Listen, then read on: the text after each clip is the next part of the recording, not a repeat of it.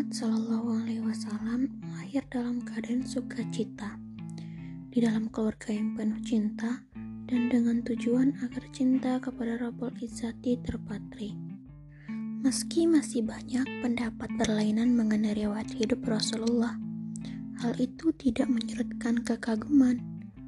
Tentu saja, sebab bukti keagungannya saja rasanya sudah cukup.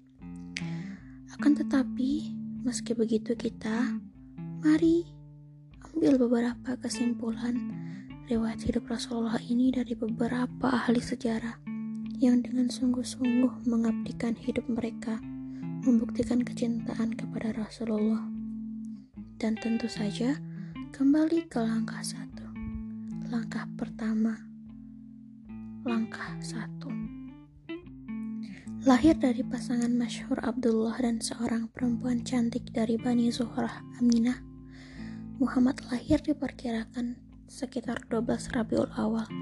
Diberi nama Muhammad oleh sang kakek, sebuah nama yang tidak umum kala itu, dengan harapan agar bayi ini menjadi orang yang terpuji bagi Tuhan di langit dan bagi makhluknya di bumi. Kenapa kakek? Karena ayah sudah tidak ada. Menjadikan hal itu spesial bagi Muhammad. Sesuai dengan tradisi ibu susu di Jazirah Arab, lama menanti seseorang yang mau menyusui anaknya dan membesarkannya di kehidupan bersih pedalaman, Aminah menanti dengan harap cemas.